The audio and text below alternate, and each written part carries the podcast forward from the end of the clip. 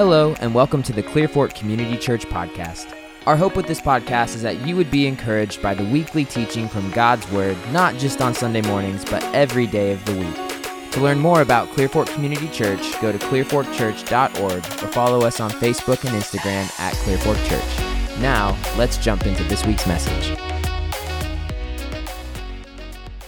Well, good morning. How are we? By good? I wanted to let you know that Tyler and Lindsay Briggs are in the house. Would y'all wave at us back there? And uh, some of you know this, some of you don't know this, but if it weren't for the two of those, that uh, Clearfork wouldn't wouldn't exist. They sent us out from from uh, from Watermark Fort Worth and uh, blessed us and gave us everything we needed to get started. And so let's give them a big round of applause. Thank y'all so much for helping us and uh, being kingdom people. We're, we're super grateful. So thanks for being here this morning. So, and also just wanted to say thank you to our church family. Many of you know that my wife lost her dad this past week.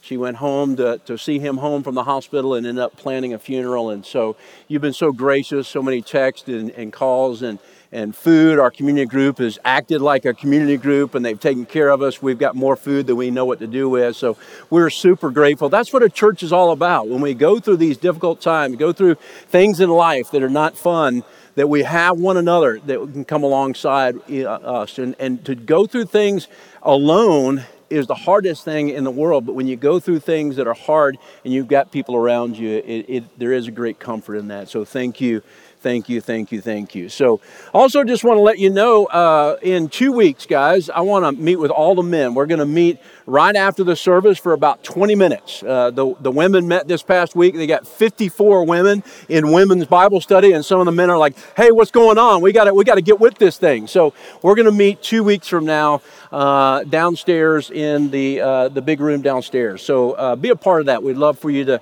to uh, be with us as we're moving forward, planning for Easter and the things that are coming up. So, well, we're in the middle of a, a, a great series. In fact, this is a series that we're going to continue to do in the future. There'll be something we, we bring back in the future called the journey because we're walking down a pathway, a discipleship pathway that I believe that will bring you life. And so, Jeremiah 6:16, it says, This is what the Lord says. Jeremiah wrote this 600 years before the birth of Christ. He said, This is what the Lord says Stand at the crossroads and look.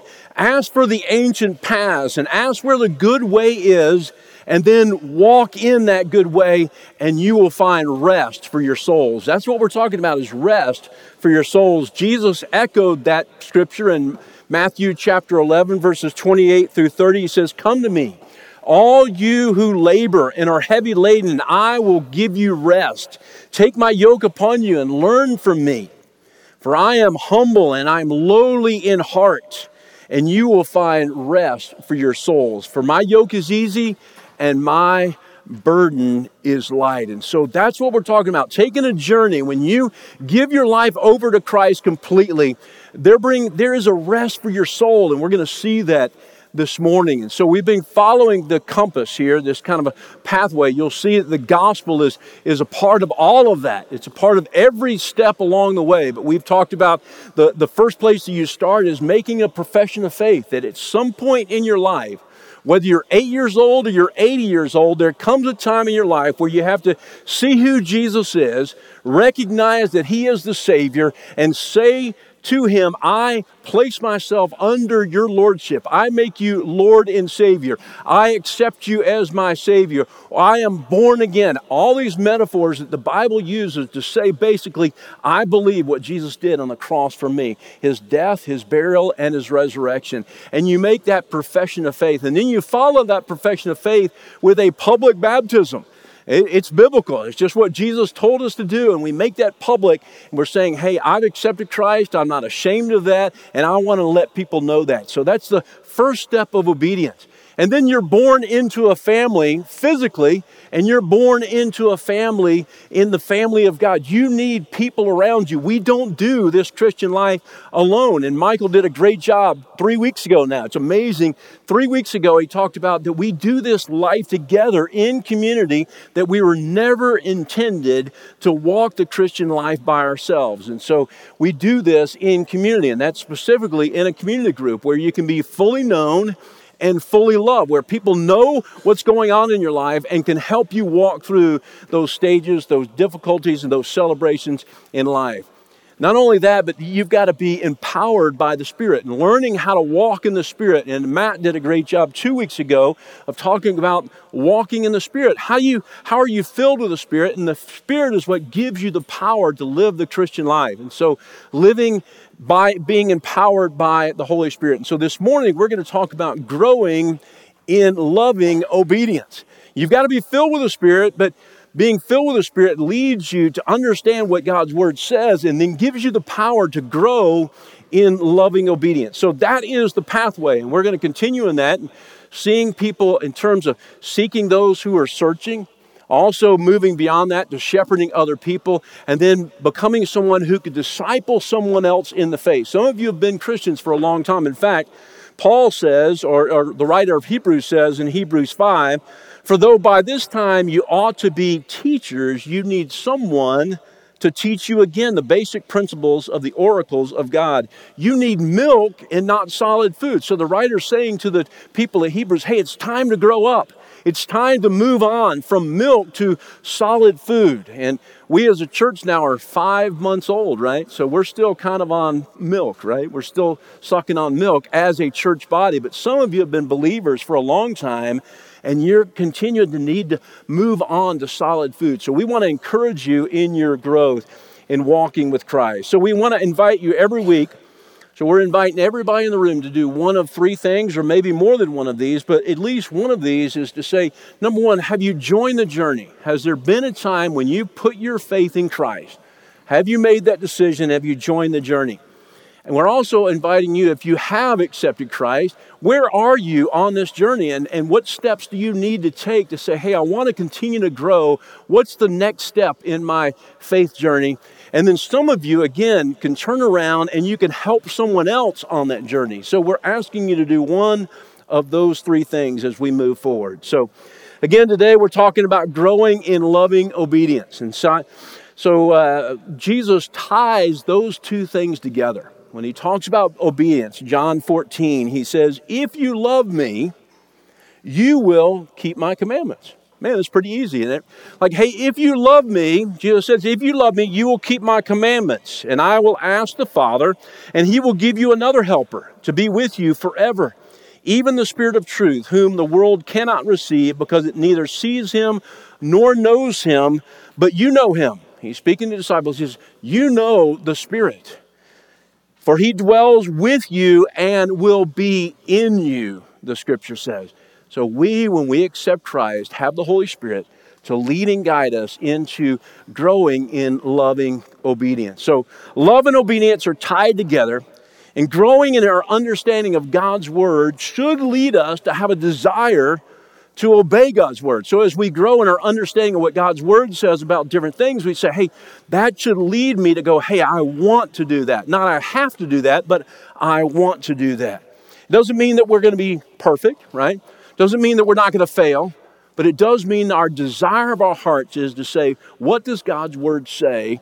And if it says it, I want to do it because we begin to understand God is good. God wants what's best for us. And so we begin to understand that He loves us. And if we know that He loves us and we love Him, then Jesus says, Hey, you're going to keep my commandment. You're going to, you're going to follow in obedience. And so this morning we're going to take a look at one of my favorite scriptures one of my favorite scenes in all of Scripture, John chapter 21.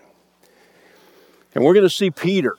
We're going to see Peter, this, this man who is following after Christ. He's passionate about everything, and yet we see him in John 21 take monumental steps towards growing in loving obedience. And we're going to show you how he took these steps and, and what growing in loving obedience usually takes this course of action. So would you pray with me as we kind of prepare our hearts for what God's going to do this morning? Let's, let's pray together. So, Father, we do, we, we, we stop, we just pause for a moment. And I, I, you wouldn't be here if you didn't desire at least to, to know more about God's Word or that you're at least curious about this whole deal. So, you're here, so let's just let God do His work, right? We're here, so you might as well be here.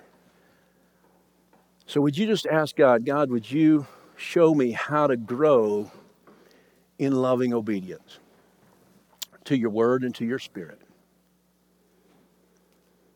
Speak to me.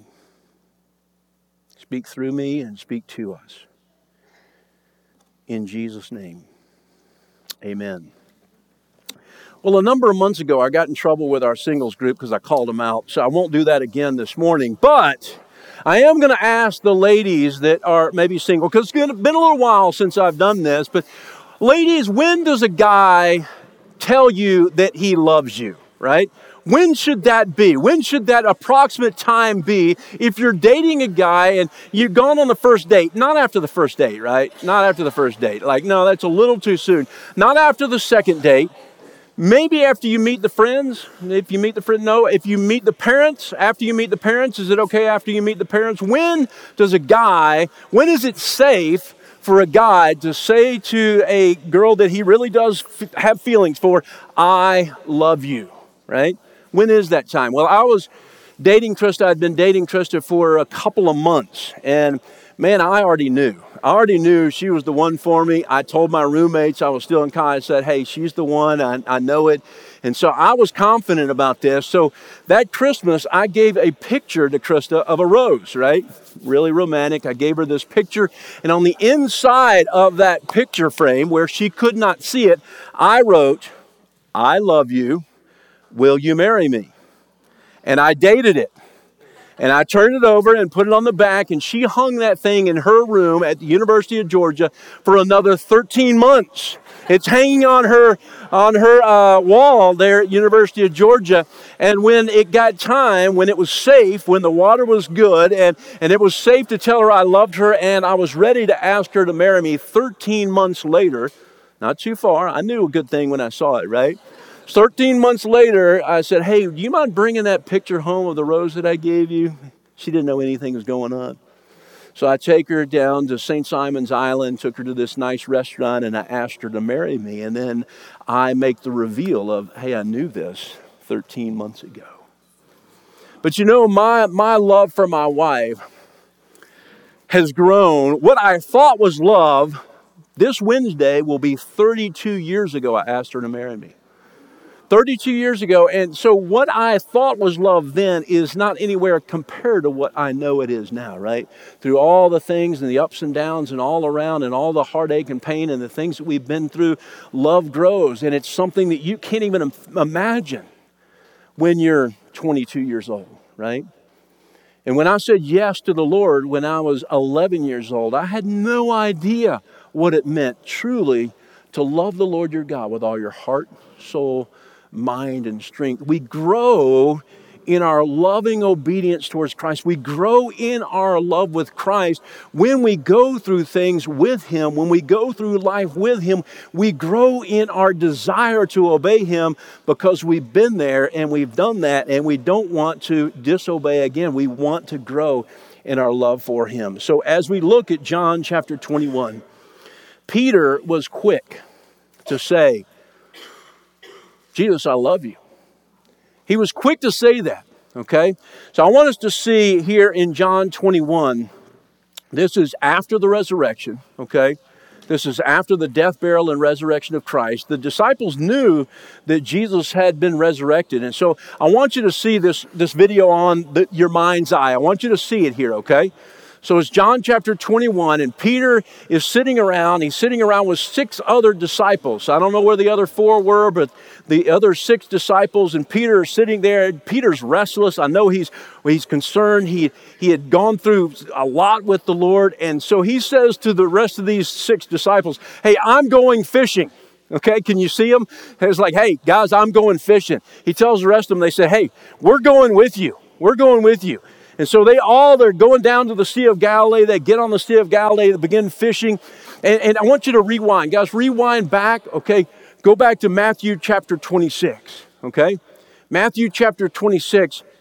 Peter is there and he's talking to Jesus, and Jesus says, This is before the, the resurrection, before the crucifixion. And he says to his disciples, He's talking to them, and he says to them, He says, Hey, I'm about to be arrested and crucified and all of you are going to desert me. And Peter looks at Jesus and says, No way. I'm not going to desert you. I'm with you. Man, I'm with you all the way. These other smos, they may desert you, but not me. I am going to be with you always. And Jesus looks Peter in the eye and he says, Peter, actually, before the rooster crows twice, you're going to deny me three times. Peter doesn't know what to say to that.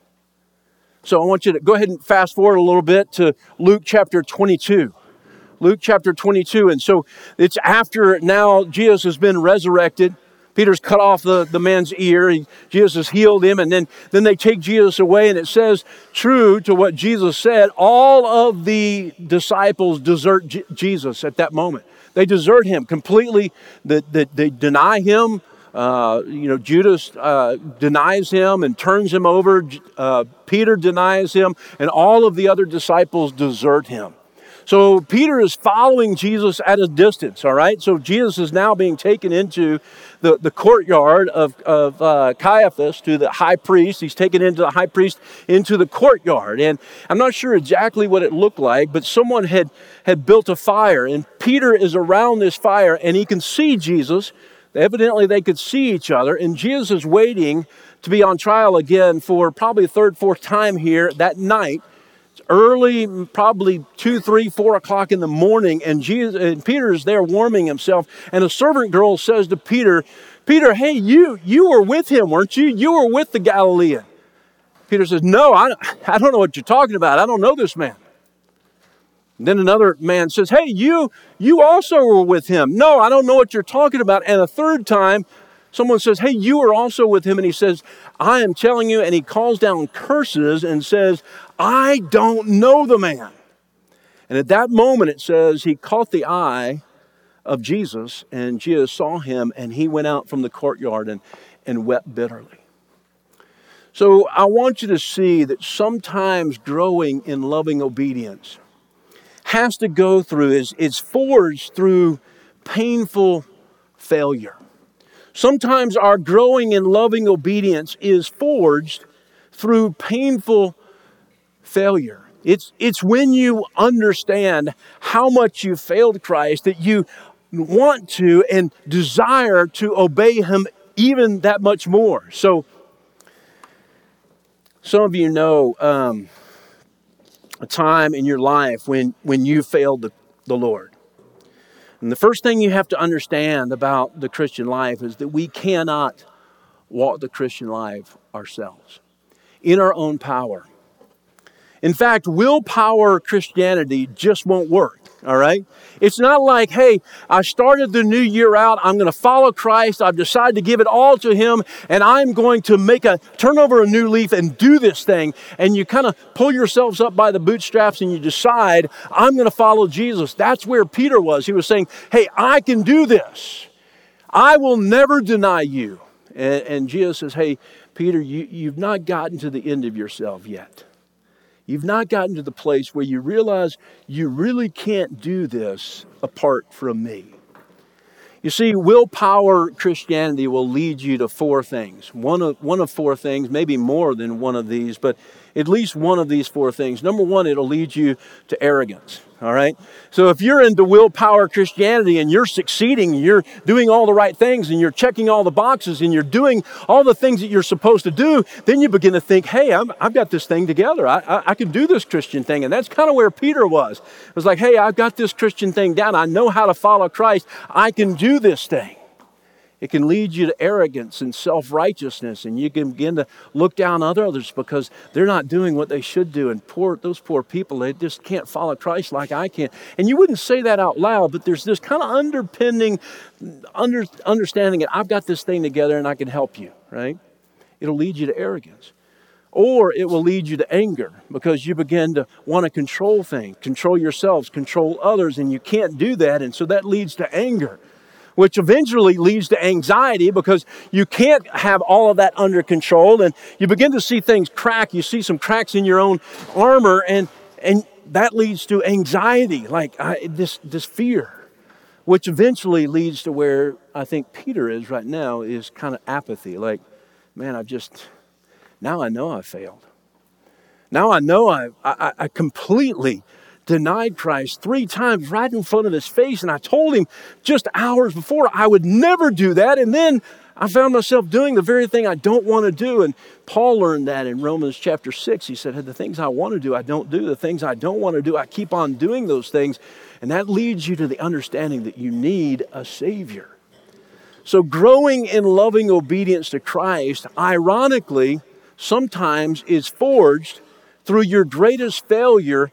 You begin to understand your need for Christ in a whole new way. So, growing in loving obedience begins, or a lot of times is forged through failure, but second, it leads you to a supernatural surrender. It leads you to a supernatural surrender. I want you to see this second video here, real quick. Okay, in your mind's eye, I want you to see the disciples. Okay, so they said, Hey, I'm going fishing. And the rest of the guys come with them. And it says they're out on the Sea of Galilee and they've been fishing all night long. I mean, all night long they've been fishing. It's two, three, four o'clock in the morning. They're not catching anything. They're, they're talking and they're just worn out. They're, they're beat down, and about five o'clock in the morning, the sun is coming up over the sea, and man, they're worn out. And some guy walks up on the shore and says, Hey, children. Hey, who's calling us children? We, we've been fishing a long time. We're not children. Have you caught any fish? No, no, we hadn't caught anything. Hey, well, throw Throw the net on the other side of the boat. The other side of the boat. What are you talking about? We've fished all night. We fished over there. We fished there. We fished there. I, okay, whatever. We'll throw the fish. Uh, we'll throw the net on the other side of the boat. And then all of a sudden, they they pull in all of these fish. 153 fish. Who's counting fish at that moment, right? 153 fish. So many fish they can't even pull the, the nets in. And I think at that moment, John, the writer of the gospel here, John remembers back to three years earlier. I think we talked about this about a month ago. The calling of Peter and the early disciples. This exact same scene happened three years before when they when Jesus called Peter the first time, and John's like, "Hey, this is too familiar. This is deja vu all over again, right, Yogi Berra? This is deja vu all over again. Something's going on here. And then I think he recognized that it was Jesus, and, and John says, Hey, it's the Lord. And Peter is so overjoyed, he pulls his outer garment over him, which is kind of interesting that John would record that. He pulls his coat over him and he just jumps overboard and begins to swim to shore. You see, our growing in loving obedience has to come to a place where you are at the end of yourself in terms of your own ability, and you get to a place where you're like, God, I'm ready. Like, whatever you ask me to do, I'm ready to surrender it all to you at this point. And you know what? Sometimes we think we're at the end of our rope and we still got a long way to go, and God knows that, right? You think, okay, I'm ready, God, I'm ready to give it all to you. And then, then you get a little glimmer of hope. You're like, okay, n- maybe not yet, okay? And then you come back and then, then you get to the final, final, final moment. You say, God, okay, now I'm ready to give it all to you. That's where Peter is. He had gotten to the end of himself. He's fishing all night. In fact, when you when you go back to the things you used to do before you came to know Christ, it's like it just doesn't satisfy. He thought maybe I'll go back to fishing, I'll get my groove back there, and then but you go back to the old things you used to do, and you're like, man, it just doesn't just just doesn't do it. Because I, I, I want to follow Christ. And so Peter and the disciples are now at the very end of their rope. Okay? And it's at the very end of your rope that you grow in your loving obedience in a tremendous way. Have you ever been at the end of the rope with your marriage? You're like, man, I, I, don't think we can do this anymore. I, I don't think I can do this anymore. I'm just at the end of my rope. That's when you're ready for Christ to step in. You ever been at the end of rope at your career? You're like, man, I just don't think I can do this anymore. That's when you're ready for Christ to step in. Are, have you been to the end of your rope with a sin struggle or, or some kind of addiction and you say, I, I just don't, I don't think I can do this anymore? That's when you're ready to grow in loving obedience towards Christ. A supernatural surrender to say, God, I'm, I really am ready at this point to give it all to you and allow you to do whatever you want to do in my life. I'm, I'm ready. A supernatural surrender. And that's when the Spirit of God says, Okay, I was waiting for that. the Spirit of God begins to step in and you begin to sense God's presence in your life in a new and exciting way and trusting Him. And so that's where the disciples were. They were at the end of themselves and ready. And Peter was so ready that he, again, just jumps in the water, swims towards Jesus. Okay? Are you there? Growing in loving obedience. The next thing is that it's, it's motivated. Growing in loving obedience is motivated, or it should be motivated, by a marvelous love of Christ for you, all right? Not your love for Christ, but Christ's love for you. So I want us to look at the screen again. So look at the screen in your mind's eye again, okay? So Peter is there. Peter has jumped in the water. He swam, swam to shore. He's sitting in front of Jesus. He's sopping wet, you know, and just like, hey, what's going on, you know? And, and Peter says, uh, I mean, Jesus says, come on over here. I've got, I've got the fire already started. I've got some fish on for you. Bring some more of the fish that you just caught. I've got breakfast for you. It says he has bread, and he broke the bread and, and he gave it to him. Kind of kind of like, oh man, I've seen this before. This is kind of very similar to the feeding of the 5,000, something. And, and, and Peter's getting to experience, like, we've done this. This is, reminds him of the three years he spent with Christ and the times they spent around, many times around the fire. And notice he's around the fire. Where did he deny Christ? Denied Christ around the fire, right? So I think that's again strategic. Jesus brings him back to this place brings back the disciples. So you see them, they're all sitting there and they're, they're eating together and they're talking. Have you gotten to a place where when you failed Christ, that you realize how much He loves you? I want you to put yourself in the position of Christ here for a moment. Can you imagine spending three years of your life with guys that you invested your entire life into? Spent all of your time with them, discipled them. They would say they were your best friends. You would say you're best friends with them, and you are tight. And in your darkest moment, I don't know what your darkest moment has been in your life, but all of those guys just say, I don't even know who you are. Can you imagine that? And then Jesus comes back to those same guys that just days before had done that to him and says, Hey, come on, let's, let's have breakfast. Would you do that? Hey guys, all you guys that deserted me, you don't even know my name. When I was in the darkest time of my whole life, you deserted me. Hey, come have breakfast. No, not me, right? That's where Jesus is. He meets them right where they are and says, Hey, come on, let me serve you again. Let's have breakfast together. Do you know Christ that way? In the midst of your failure, in the midst of all that you have, that, that you failed Christ, and then He says to you, Come, let's, let's have breakfast together. Romans 5 8 says, But God demonstrates His love for us in this while we were still sinners, while we were still rebelling against Him, while we were still kind of giving Him the bird, Jesus died for us. That's the good news of the gospel, right? There's a story told Jesus uh, Jesus told, or it's, it's told of Jesus, he was in the house of Simon with the Pharisees. He says he walked into the home, and Simon, no one washed his feet, no one attended to him, which is pretty customary of the day, but no big deal. Just like, hey, no big deal. They don't want to choose to do that. So he lounges down at the table. He's eating, and he's there with all these religious muckety mucks. And and there's a woman at that's at his feet, and she's washing his feet with her hair and with the tears that she's crying. She's washing Jesus' feet in the alabaster jar of, of expensive perfume, and she's just she's weeping and washing and kissing his feet. And, and Simon says, Hey, if he knew the kind of woman that was washing his feet, well, yeah, you know. And, and all the other Pharisees are saying, Jesus knows what they're thinking. And he tells a parable, but the long and short of it is he says, Hey, this woman loves much because she's been forgiven much. He says, Those who have been forgiven much love much. When you understand, because we've all been forgiven much, right? If you really look back in your life, you realize how much you've been forgiven of, you begin to love much.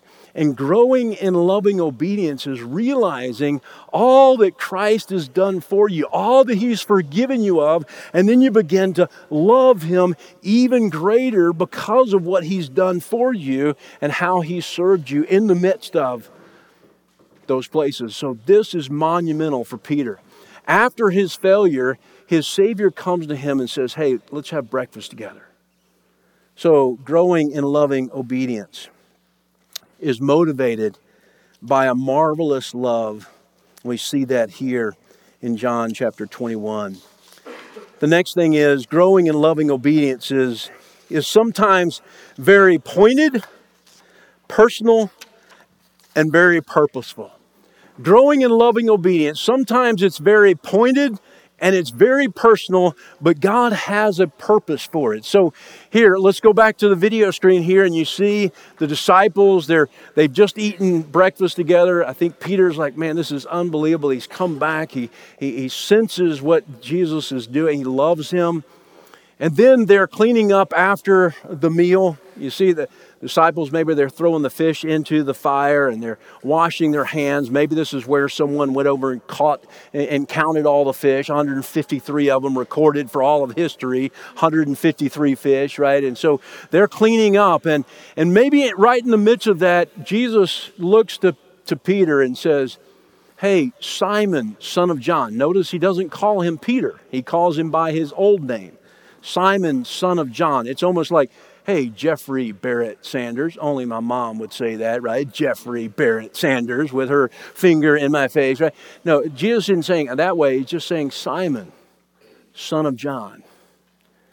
Do you love me more than these? Look at him. He's saying that to Peter right there. Simon, do you love me more than these? And he, he maybe he's pointing at the other disciples and saying, Hey, do you really love me more than these other guys? You said that mm, just a few days ago. Do you really love me more than them? Maybe he's looking at the boats and the nets and he's like, Hey, you want to go back to fishing or do you really love me more than fishing?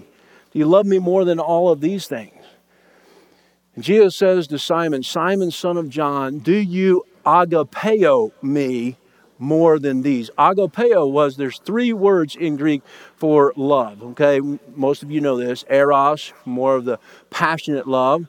And then there's phileo, which is more kind of a brotherly love. And then there's agape or agapeo, which is this I would do anything for you. I have given you my life. You have everything about me. And so Jesus says to Peter, Do you agapeo me? And Peter, I think he's going, Hey, I don't want to overshoot like I did before. man, I told him I loved him with everything, and I just, man, I couldn't come through for that, you know. And so he says, Well, Jesus, I, I, I love you like a brother. I, I phileo you. Yes, Lord, I phileo you. And then Jesus says, Well, then obey me, uh, feed my sheep. Don't go back to fishing, feed my sheep. Do what I've asked you to do. And then he asked him a second time. He says, uh, Peter, Simon, son of John, do you agapeo me? Yes, Lord, you know I phileo you. You know I love you like a brother. And Jesus says, Well, if you love me like a brother, then feed my sheep. And he asked him a third time why. Again, I think Jesus is all of this is intentional, it's personal to Peter, You deny me three times, I'm going to ask you a third time. Now, Peter, do you phileo me? Okay, Peter, you've said you only love me like a brother. Okay, do you really just love me like a brother? Okay, if you love me like a brother, and Simon says, Yes, I do phileo you, Jesus. And Jesus says, Well, then feed my sheep.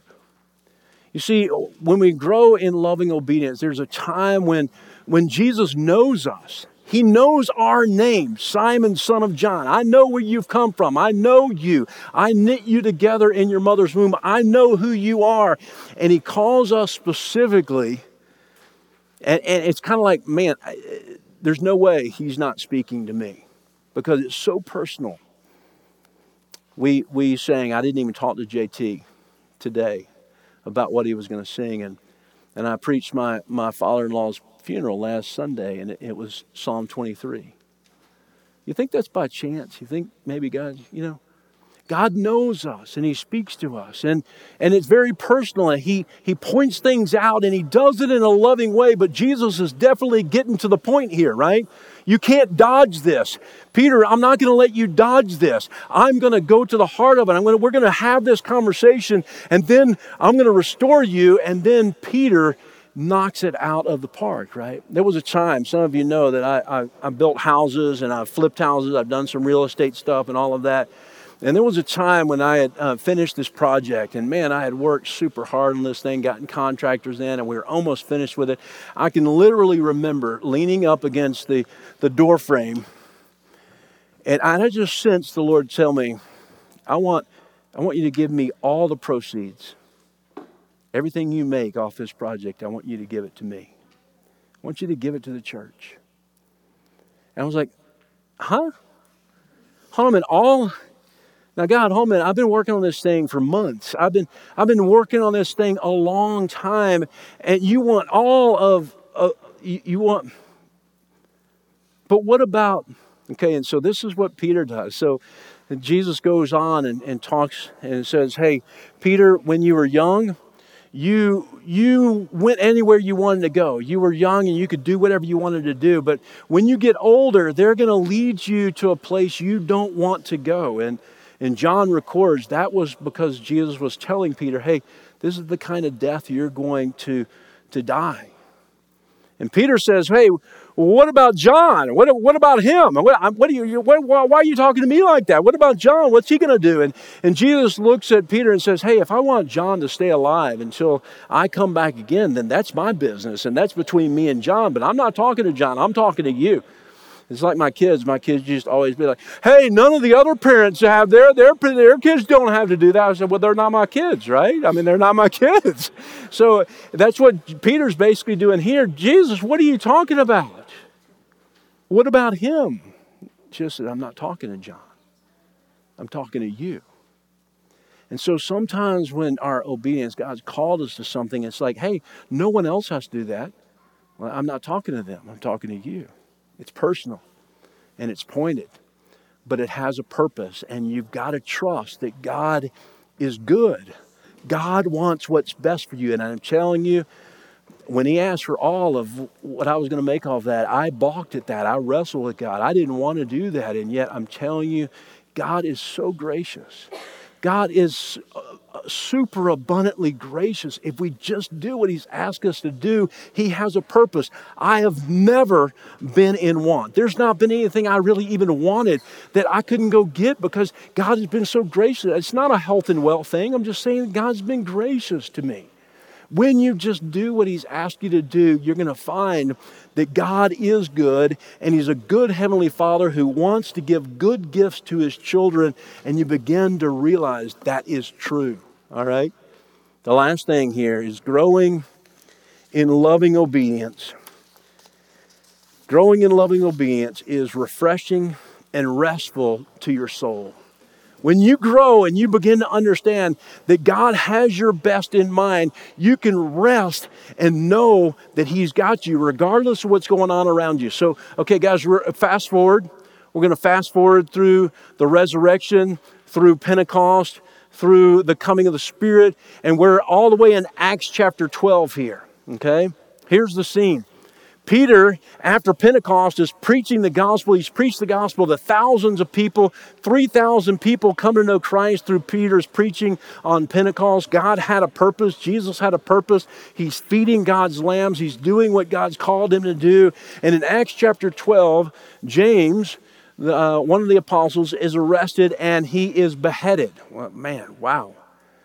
He's beheaded. And, and, and, and Peter Herod realizes that pleased the people, and so he, he arrests Peter. And he says, Hey, if, if it was good for James, then we'll do the same thing to Peter. The people will be excited about that. And so he arrests Peter and puts him in jail. And, and you look in Acts chapter 12, and he's tied to two soldiers, one on his right and one on his left, and Peter's just laying there in the middle of them, asleep like a baby just totally asleep, waiting on, waiting up the, you know, thinking he's going to wake up the next morning and, and he's going to get the same fate as James. And yet, Peter is at total peace, knowing that, hey, God's got me. Whether it's time for me to go or not time for me to go, whatever God has in store, I'm at total peace because God's got me. You know, Krista experienced that this week with her dad you know, she was on the left hand side of her dad, and, and her brother's on the right side of her dad, and fishing buddies in the room. He's at home, and, and she was just there whispering in her dad's ear as he passed. this past week because you know what guys this thing that we're talking about is real right y'all understand this is real like at some point we we all pass away and we've got to we've got to answer the hard questions in life and so watching her dad pass this week she didn't go down there to do that and yet she felt the presence of god in such a powerful way knowing that no this isn't what i desire but i know god's got me and she just did. She hung in there. She stuck with her dad all the way through and just loved him to the very end. When you know God's got you, you can do the hard things. So growing in loving obedience is forged through painful failure. It's, it's supernatural surrender to the Spirit of God. It's motivated by love and forgiveness. It's personal, it's pointed, and it's purposeful and it's refreshing and restful to your soul. You may not have been in a similar situation as Peter. Once you were confident in your walk with Christ, but then you experience failure. Do you see Jesus as someone who wants to come and, and take you out to breakfast and have this pointed personal conversation with you and restore you and use you in the way that he used Peter? That's what we desire for you. That's why we're here. That's why we're doing the things that we're doing because this thing is real. Eternity is real, and God wants to use you to do things way beyond anything you could ever ask or imagine. Do you believe that?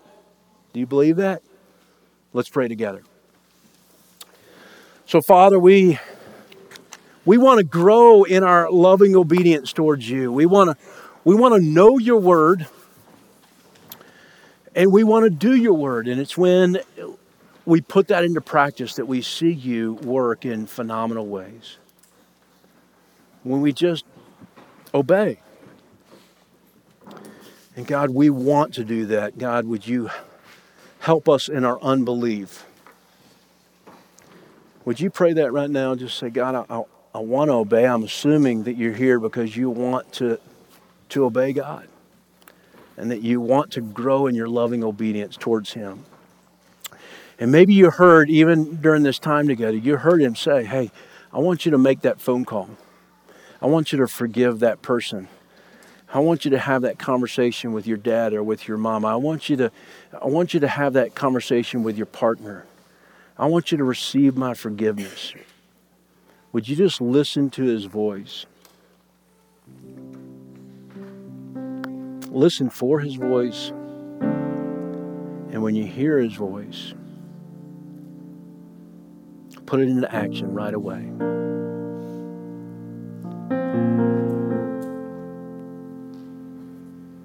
Maybe you're here this morning and, and you identify with Peter.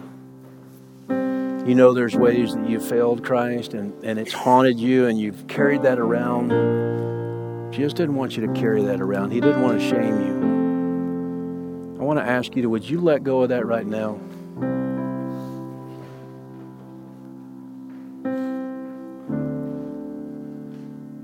Answer the question that maybe Jesus is posing to you Do you love me? Then feed my sheep.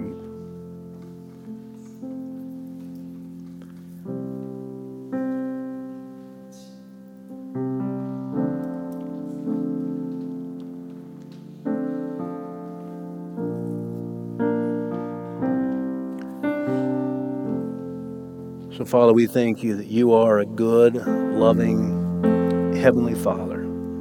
Jesus, we thank you that you know us, that you love us, that you forgive us, that you restore us, that you want to use us in spite of our failures, that, God, we're so grateful that we can turn back to you, that you demonstrated your love towards us, that while we were still sinful,